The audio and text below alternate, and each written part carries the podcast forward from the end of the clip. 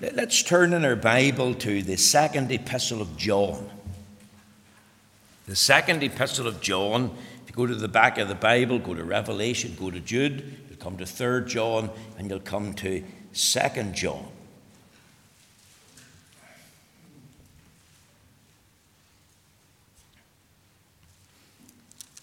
The second epistle of John, 13 verses. We'll read the epistle together. Second epistle of John. Trust you've found the place. Let's hear the word of the Lord now. Follow carefully and closely. The elder unto the elect lady and her children, whom I love in the truth, and not I only but also all they that have known the truth. For the truth's sake, which dwelleth in us, and shall be with us forever. Grace be with you, mercy and peace from God the Father, and from the Lord Jesus Christ, the Son of the Father, in truth and love. I rejoiced greatly that I found of thy children walking in truth as we have received a commandment from the Father. And now I beseech thee, lady, not as though I wrote a new commandment unto thee, but that which we had from the beginning, that we love one another. And this is love, that we walk after his commandments. This is the commandment that as ye have heard from the beginning, ye should walk in it. For many deceivers are entered into the world who confess not that Jesus Christ has come in the flesh. This is a deceiver and an antichrist. Look to yourselves that we lose not those things which we have wrought, but that we receive a full reward. Whosoever transgresseth and abideth not in the doctrine of Christ hath not God. He that abideth in the doctrine of Christ, he hath both the Father and the Son. If there come any unto you and bring not this doctrine, receive him not into your house, neither bid him God speed. For he that biddeth him God speed is partaker of his evil deeds. Having many things to write unto you, I would not write with paper and ink, but I trust to come unto you and speak face to face, that our joy may be full. The children of thy elect sister greet thee. Amen. Amen. We pray the Lord will stamp with his own approval and blessing this reading of the Holy Scriptures. Now, my text this evening is taken from second epistle of John, and I want us to think of verses 9 till 11. The text reads, Whosoever transgresseth and abideth not in the doctrine of Christ hath not God. He that abideth in the doctrine of Christ, he hath both the Father and the Son. If there come any unto you and bring not this doctrine, receive him not into your house, neither bid him God speed. For he that bid him God speed is partaker of his evil deeds. And I want us to think tonight of the necessity of defending the doctrine of Christ. Now, Second John is the shortest book in our English Bible. It is only one chapter, 13 verses in the English, 245 words in the Greek. It's a very personal letter with a very practical purpose. It was written 40 or 50 years after the death, resurrection, and ascension of Jesus Christ by the Apostle John, who described himself as the elder. He's an aged man. And it was written to an unnamed local lady that John knew, whose house, I believe, was being used as a meeting place for the local church.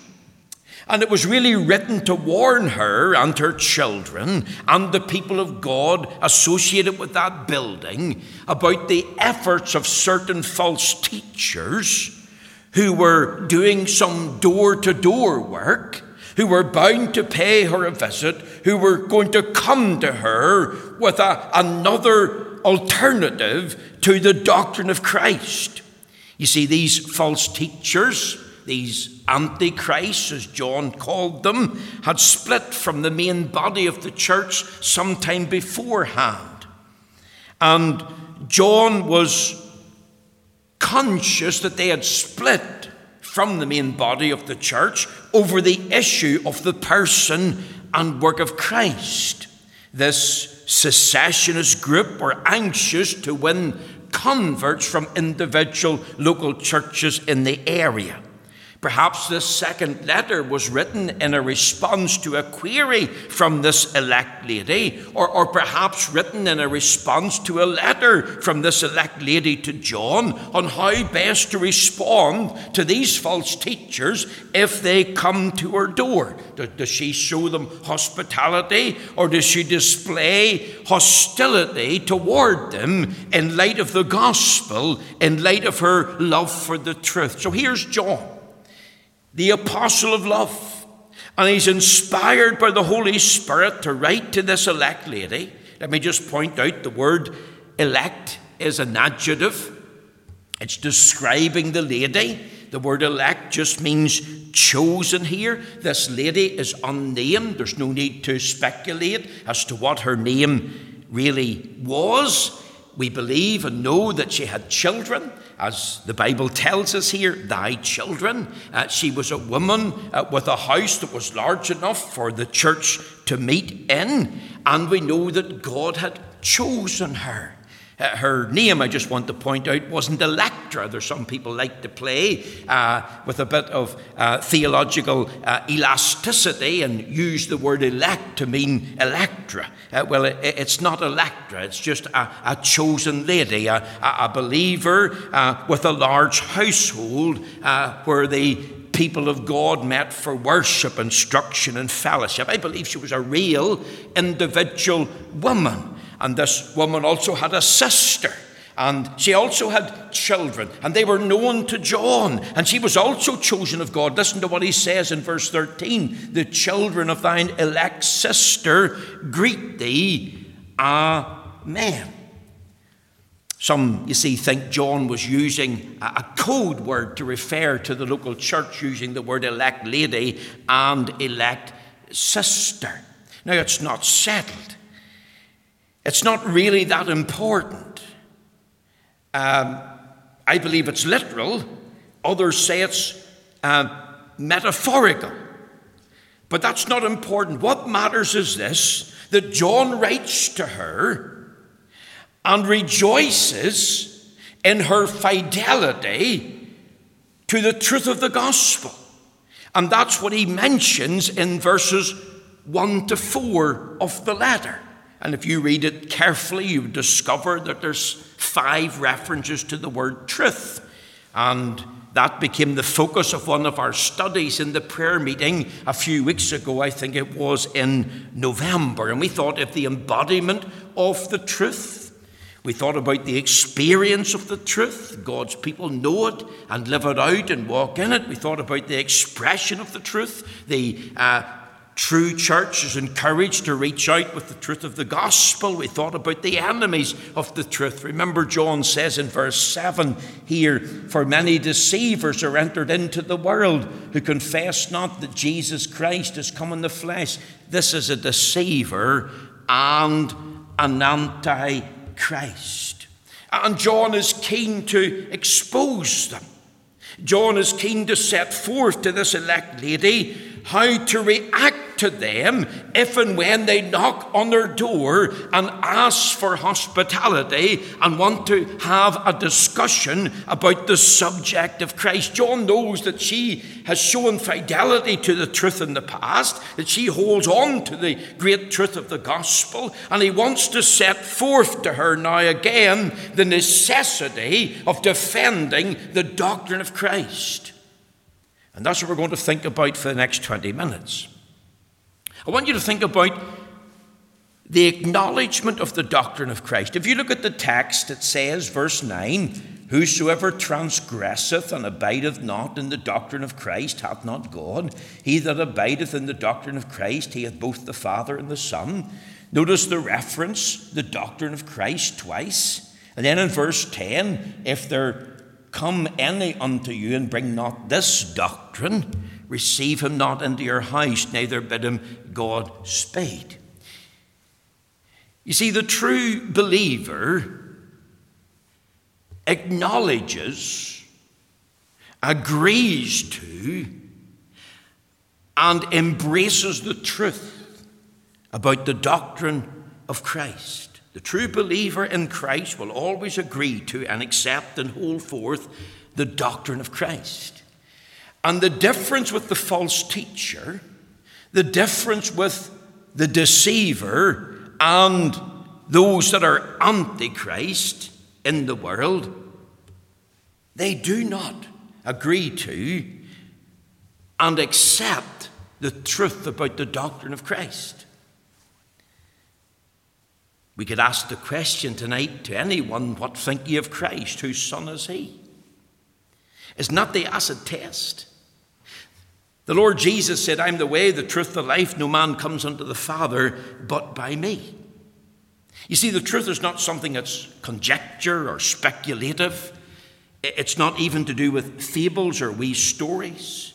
The Lord Jesus told Pilate that everyone who is of the truth heareth my voice and followeth me. Because remember, he is full of truth.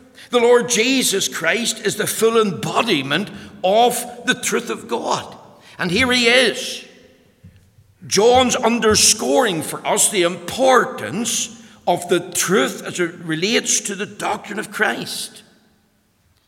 Could I remind you, as the people of God, we're in a spiritual war. And the key battleground today in the 21st century, like the first century, is the doctrine of Christ.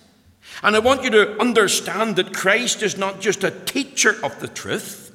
He just didn't come teaching truthful things about God and heaven and hell. The Lord Jesus Himself is the very embodiment of the truth. He is the truth personified. You see, in this spiritual war, it's the doctrine of Christ that is constantly and daily under attack. And we want to understand tonight that Christ is a real Savior, a redeeming Savior, a resurrected Savior, a reigning Savior, a right Savior. So the acid test is what do you think of Christ? Is he real?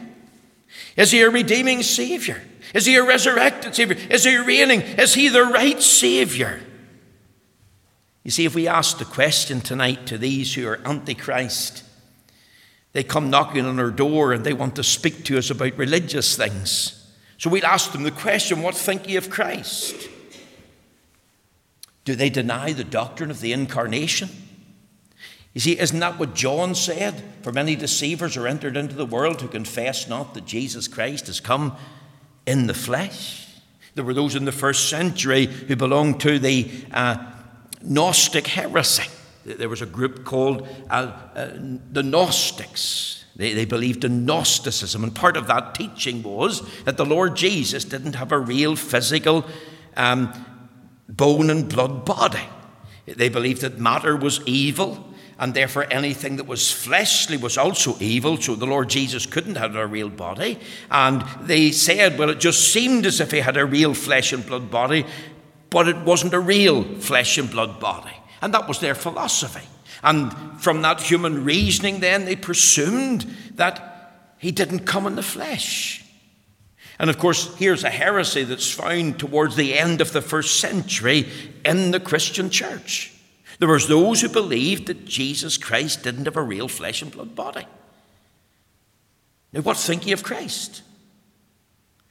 If you turn over there to the first epistle, let, us read those couple of verses. 1 John chapter 1 that which was from the beginning, which we have heard, which we have seen with our eyes, which we have looked upon, and our hands have handled of the word of life. Do you see what John is saying here? We heard him with our own ears, we have seen him with our own eyes, we have handled him with our own hands. We have seen and heard and handled the word of life. And then he tells us in verse 2 For the life was manifested, that, that is, made known, and we have seen it and bear witness and show unto you that eternal life which was with the Father and was manifested unto us. See this attack, denying that Jesus Christ had a real flesh and blood body, that this was an attack on the real, true humanity of Christ. This was an attack on the doctrine of his incarnation. This was an attack on the second person of the Godhead. If Jesus Christ is not God in the flesh, then who is he? Let them speak. A good man, a gracious man, a great man, but he's not the God man. But the Bible says, Great is the mystery of godliness. God was manifest in the flesh. There's nine references in the New Testament that teaches uh, that Jesus Christ is God in the flesh.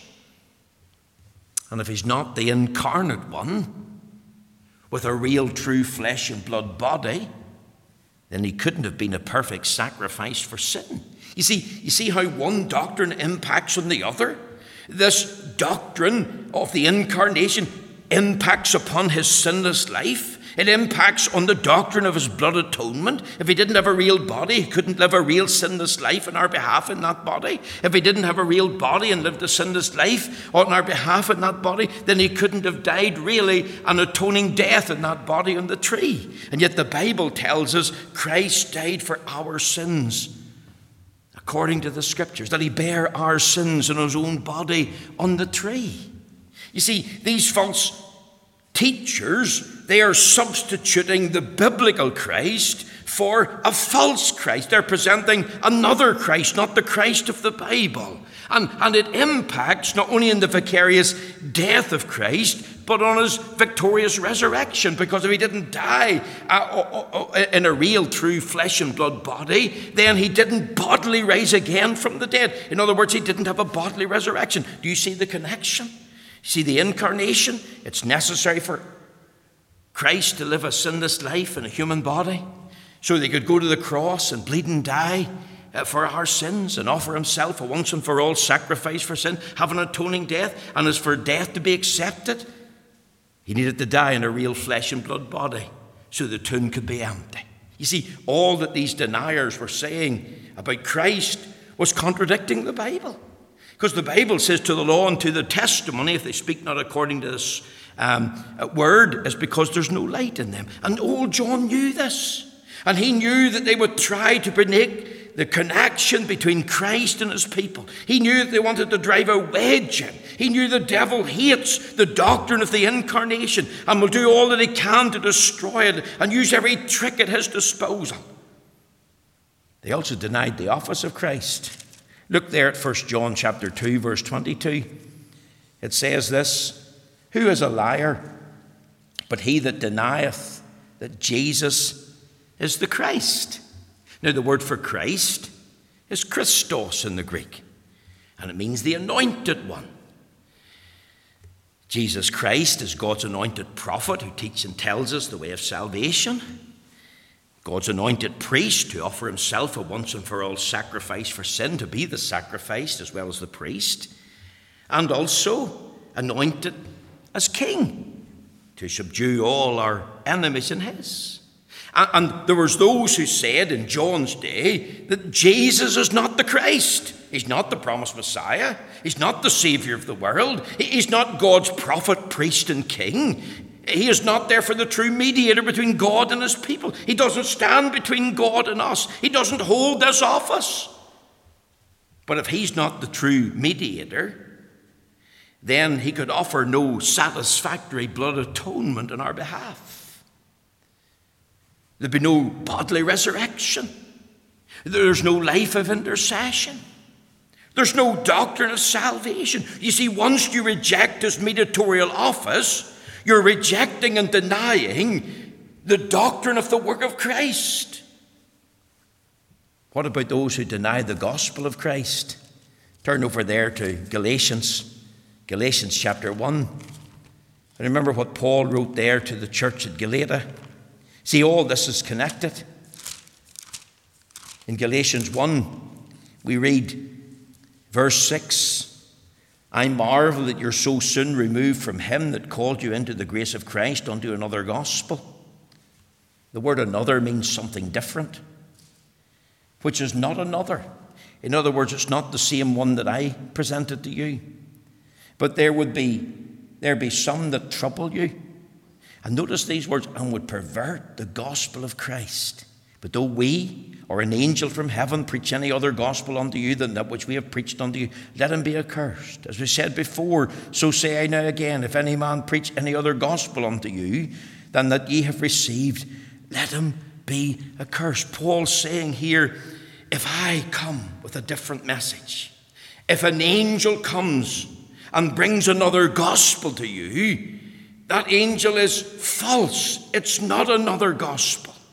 And, and many in Galatia had turned from the grace of God back to the works of their own hands, turned from the blood atonement, turned to uh, the rites and ceremonies again of the Jewish religion, and, and, and they, they, they were bringing themselves into bondage, and those that were teaching them were bringing in damnable heresies that were damning and destroying souls. Remember what Peter was able to say, but there were false prophets also among the people, even as there shall be false teachers among you who privily, notice the word privily, shall bring in damnable heresies, even denying the Lord that bought them, and bringing upon themselves swift destruction. They deny the authority of Christ, denying the Lord who bought them.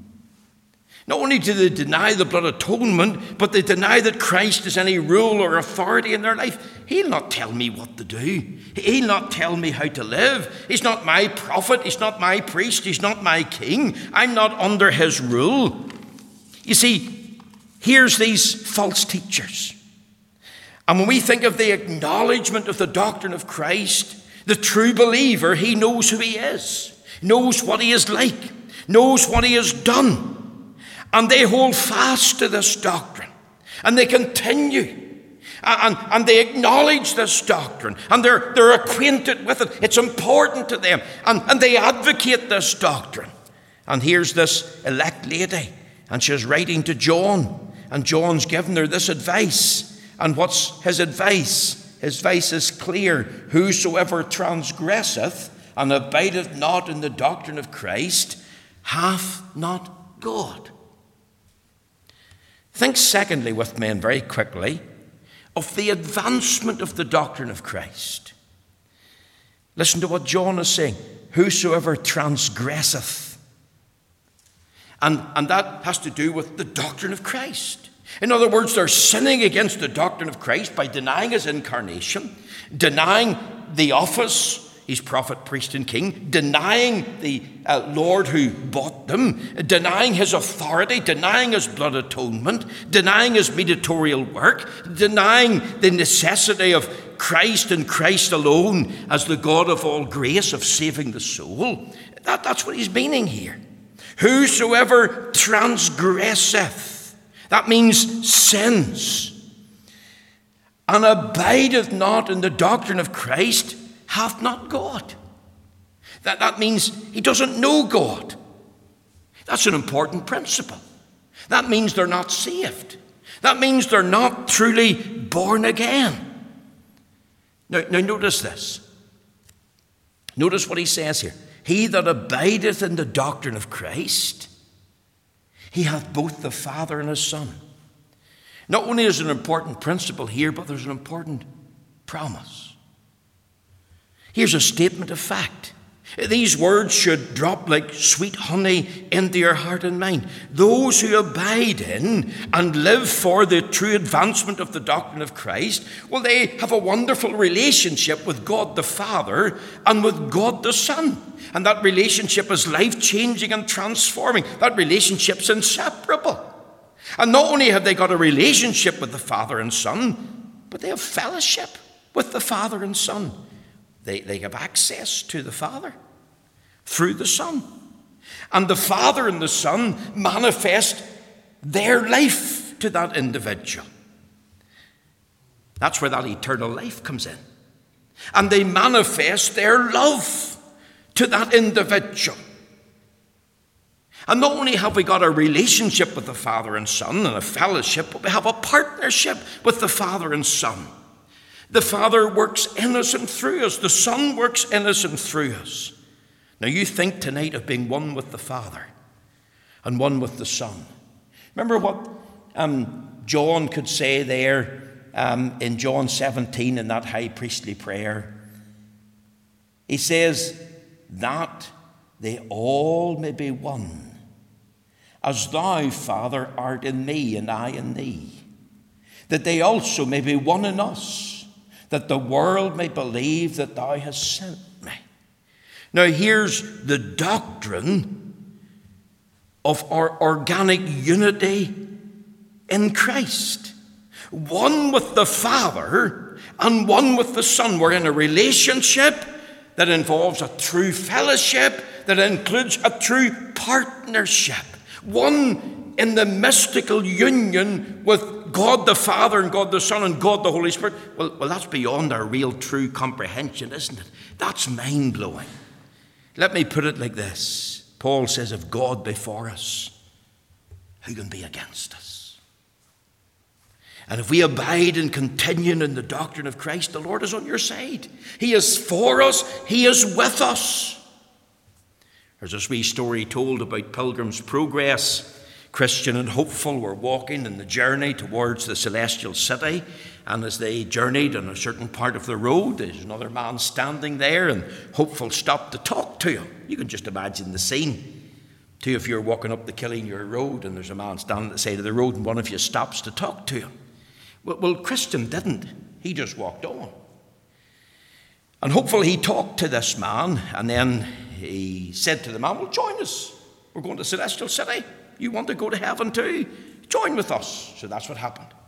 And after a while, hopeful, he left the man's side and quickened his step and got up beside Christian, who was walking on in front. And he said to Christian these words Why are you not joining in? Why are you not having fellowship with this brother in Christ? Christian said, Well, I recognize him. He's from my hometown. His name is Mr. Talkative, and that's all he does, is he talks and he talks. He talks a good talk. He's a know-all in every subject under the sun, prophecy, mysteries, even the majesty of God. But you asked him for the evidence if he's in Christ. Asked him the time he got saved. Asked him when he became a new creature in Christ. You know Hopeful went back? He talked to Mr. Talkative. He asked him if he was in Christ. He asked him when he got saved. He asked him what impact Christ had in his life. And where was the evidence that he had experienced the love and the life of God in his soul? And you know what Mr.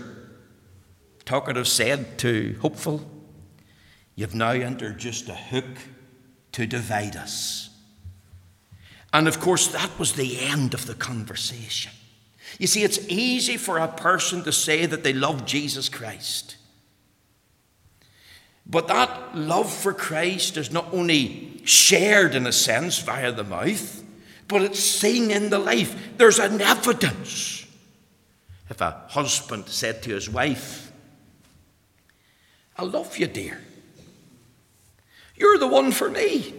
I've eyes for nobody else and then left his wife and went off with another woman, well, you would say, well, that was a tw- twisted and perverted love. Or a wife did that to a husband. You see, you could say with that husband or wife, well, you know what? They're not speaking the truth. It's not true love, it's a lust. And if we have a love for the souls of men, and a love for the Saviour, and a love for the saints, we'll also have a love for the Scriptures. And love and truth go hand in hand. Look, at, I have to finish it. Uh, look, look at second epistle of John. Look at verse 3. Grace be with you, mercy and peace from God the Father and from the Lord Jesus Christ, the Son of the Father. Notice these words now, underline them. In love, in truth and love. Do you get the connection? You see, 1 Corinthians 13 says, Love rejoices in the truth. Love and truth are not opposites. Where you have one, you have the other. They go together. And if they rejoice in the truth of the book, especially what the book teaches about Christ, then we want to rejoice with that individual. But if they reject the truth of the book, especially about Christ, we want to reject them. We can have no fellowship with them. We can have no real, deep, lasting friendship with them.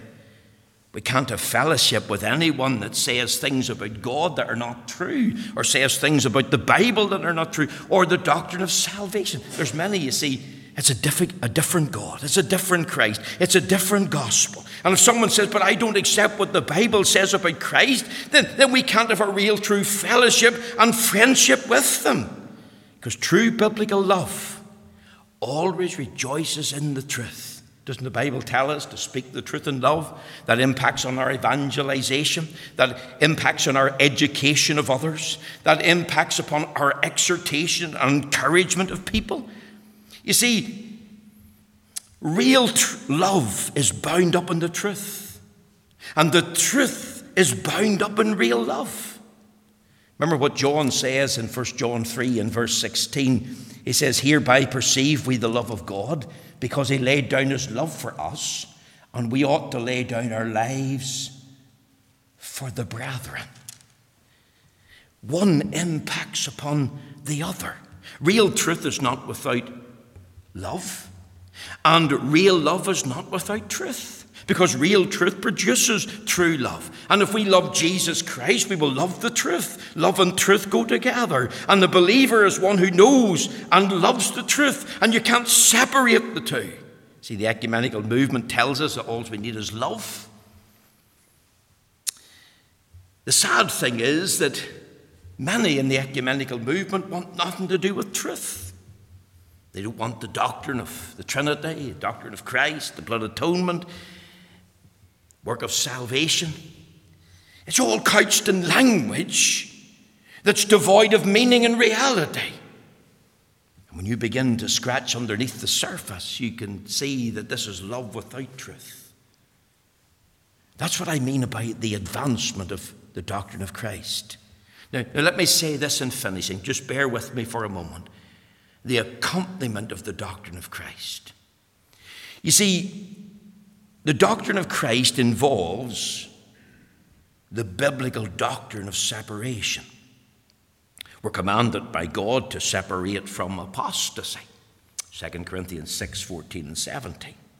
John urges us in 1 John 4 and 1 to Believe not every spirit, but try the spirits whether they have God, because many false prophets are gone out into the world. Hereby know ye the Spirit of God. Every spirit that confesses that Jesus Christ is come in the flesh is of God. That's where it starts the mystery of the incarnation, God manifest in the flesh. Paul exhorted the church at Rome to mark them that cause division he said to the church at Ephesus, Have no fellowship with the unfruitful works of darkness. He advised Timothy to, to withdraw from those that walk disorderly.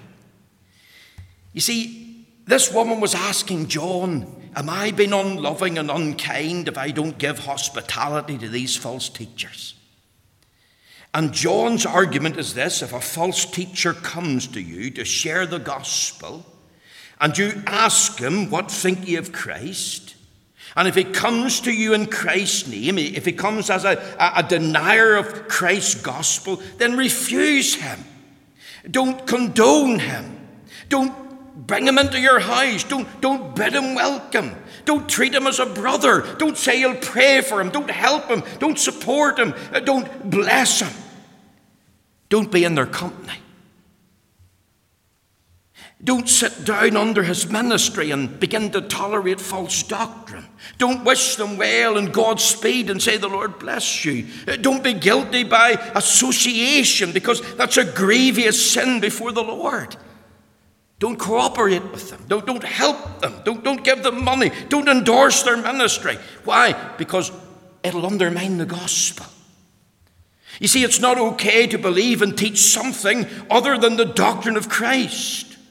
And, and to do so is not only undermines the gospel, but it helps the devil to sow confusion among God's people. And that's what's happening today in the Roman Catholic Church, in the liberal and the modernist church, and the ecumenical movement. Many have not a clue as to the doctrine of Christ. John says to this woman, Don't lower your guard. And he also says this don't fail to challenge. Remember, not everyone that professes to be in Christ is actually in Christ. We don't all have the same Father. We've not all the same Savior. We're not all born of the one Spirit. We need to learn how to love and live the truth. And that's the accompaniment to the doctrine of Christ. And it's my prayer that in the Free Presbyterian Church, that we'll rediscover in a very real way to acknowledge the true doctrine of Christ. And we live to advance this. And that we will accompany that by the choices that we make to the glory of God. May the Lord bless you this evening. Thank you for coming and thank you for listening.